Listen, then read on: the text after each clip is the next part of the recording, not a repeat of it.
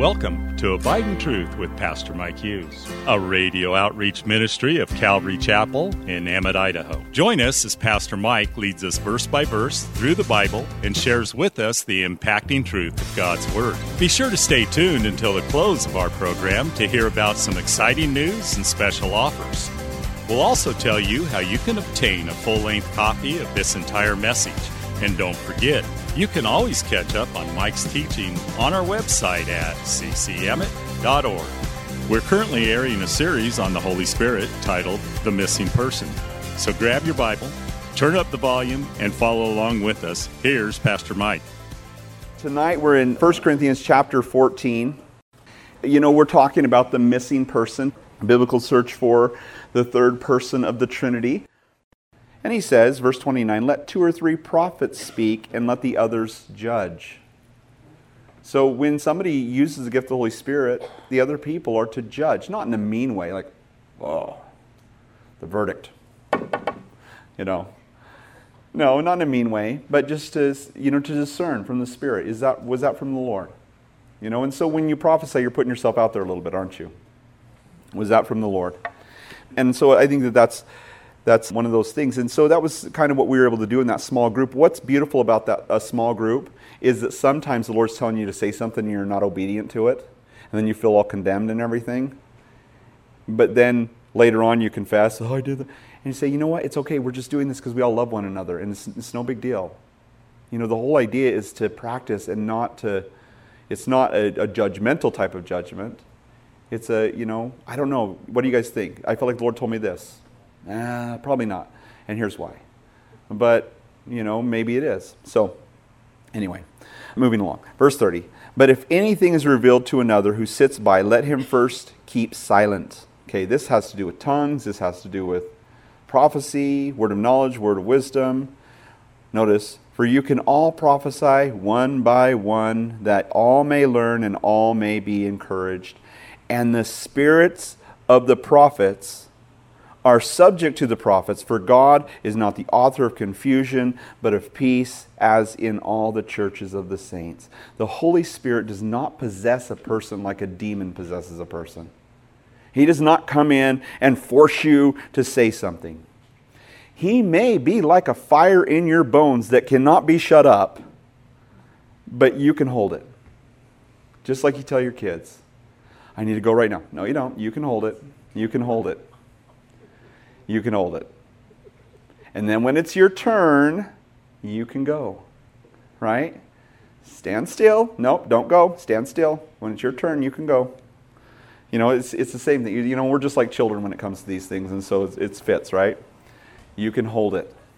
The Holy Spirit never is going to come and override your will. The fruit of the Spirit, what's the last fruit of the Spirit? Self control. So when somebody says, I just couldn't help it, you know, that's an emotional person. They can't help anything.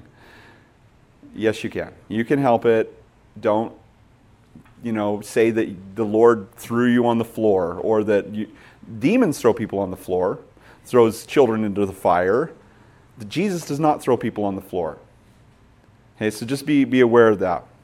The fruit of the Spirit is self control. The spirit of the prophet is subject, is under the control of the prophet.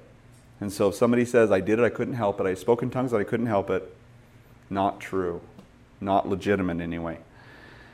I love this part. Verse 34 Let your women keep silent in the churches, for they are not permitted to speak, but they are to be submissive, as the law says. And if they want to learn something, let them ask their own husbands at home, for it is shameful for a woman to speak in church.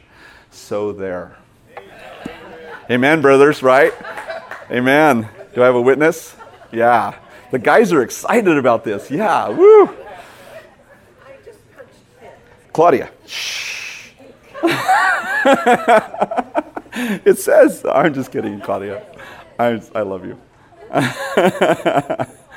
okay, we're going to pray for our sisters today. No, just kidding. What does this mean? Well, it's kind of like when I was in India. When you go, when you go to the east, it's, it's amazing all the women sit on one side of the church, all the men sit on the other side of the church. And, you know, you have a woman on this side wanting to ask her husband a question, you know, questioning the person who's speaking maybe, Is that right, Ralph? You know, or something like that in the middle of the church. It, what, what's interesting is we find throughout Scripture that a woman can pray and prophesy as long as she has her head covered, right? And, and then it talks about her hair being her natural covering and her husband is her covering. The head of every woman is the man. And so, when within the church, if a woman is married or she's under the covering of an authority, her father or, even the pastor, then she can speak and she can prophesy, she can speak in tongues. It's, the idea isn't, you know, subject, or, you know, subjectivism towards women, you know, make them your subjects. It's more the idea of order. And, you know, God has given authority to the pastor of the church, the husband over his wife. Not that he's greater than her, they're equals, but he has greater authority in the marriage. And so the idea is not to bring shame upon her husband, is kind of the, the idea. And in Eastern cultures, saving face is everything. You know, they, they would rather save face than, you know, anything. I mean, that's why, yeah, never mind, I'm not going to get into that. But so it's not necessarily saying it, it was really more of a cultural thing in Paul's day, why he would say this. But again, chapter 11 of 1 Corinthians permits women to pray and prophesy in the church as long as they are being respectful to their covering, and that would be their husband or their pastor. And so, notice verse 36 Or did the word of God come originally from you, or was it to you only that it reached? If anyone thinks himself to be a prophet or spiritual, let him acknowledge that the things which I write are the commandments of the Lord. Okay, I want you to pay close attention. Remember, I told you I was going to emphasize this when we got to it. The things that I write concerning order, and this is really the whole point. It, it's not about, okay, hard, fast rule. Only three people can speak in tongues. If it's appropriate in that setting for five people to speak in tongues, that's fine. Paul's not trying to lay down specific laws. His whole point in this is order in the church. That things would be done with love, love, that you would not forbid people to exercise the gifts, so liberty, and that you would, thirdly, have order. Love, liberty, and order. That's the title of our sermon. And that's the idea behind what Paul is saying.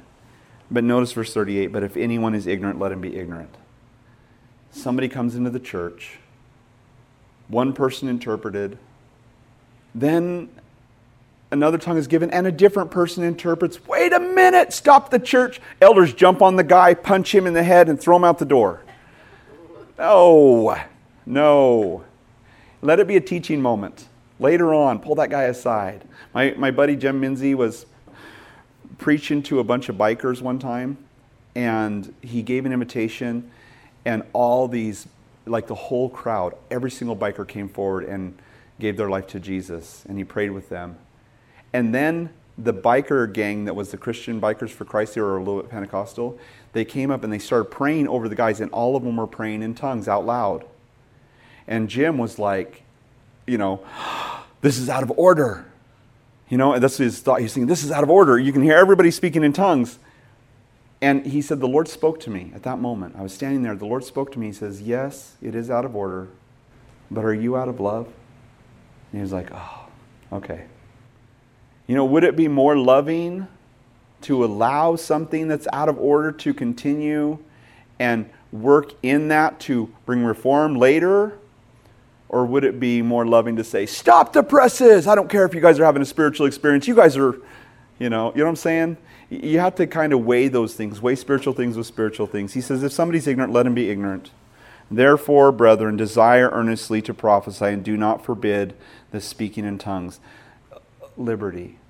To exercise the gifts of the Spirit. I didn't write this so that you would ban tongues, because that's what people would do if he didn't say this last line, right?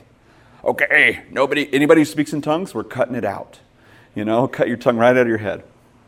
And this is how we are.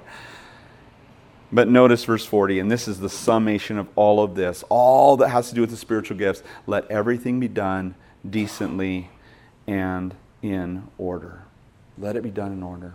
Let it be done with love, with edification, with liberty, and with order. Let's pray. Father in heaven, we thank you for your word. We're grateful for just the things that you put in your word that help us just to realize our motives, to set things straight, to realize how this is all supposed to work within the church and within our own lives. And Lord, just like learning to brush our teeth or which vitamins to take, you have prescription for us on how to exercise the spiritual gifts in a way that would bring love and edification and order. And so let that be the reality for us, Lord, as a church. That we wouldn't go off into charismatic chaos or into cessationist sterility, but that we would focus on you, Jesus. That we would allow the gifts of the Spirit to work in us and through us, and that you would be magnified in our lives, and in our testimonies, and in our actions, and in our churches. We love you and praise you. It's in Jesus' name. Thanks again for listening to Abide in Truth with Pastor Mike Hughes. If you would like a copy of today's sermon in its entirety, call us at 208 365 0991 or send us a text at 208 991 2756. Be sure to mention today's date. You can also listen to Pastor Mike's latest message on our website at ccemmett.org. And don't forget to search for Calvary Chapel Emmett on iTunes and YouTube. Remember to hit subscribe when you're there. Thanks again for listening, and remember, always abide in truth. Until next time, God bless. Abide in Truth is a radio outreach ministry of Calvary Chapel in Emmett, Idaho.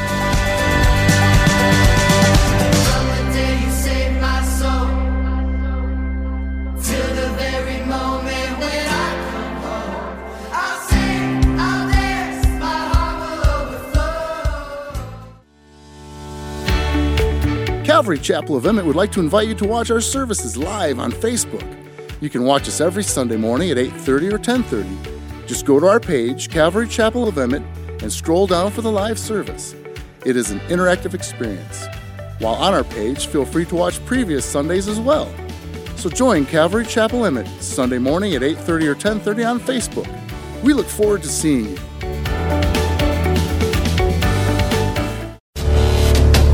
Calvary Chapel of Emmett would like to offer you a free gift for joining us today. Right Now Media. Right Now Media has been called the Netflix of Christian Bible studies. With over 30,000 Bible study and discipleship videos, there's even tons of Christian cartoons for the kids. To get your free account to Right Now Media, just visit our website at ccemmett.org forward slash right now. That's ccemmett.org forward slash right now. And God bless.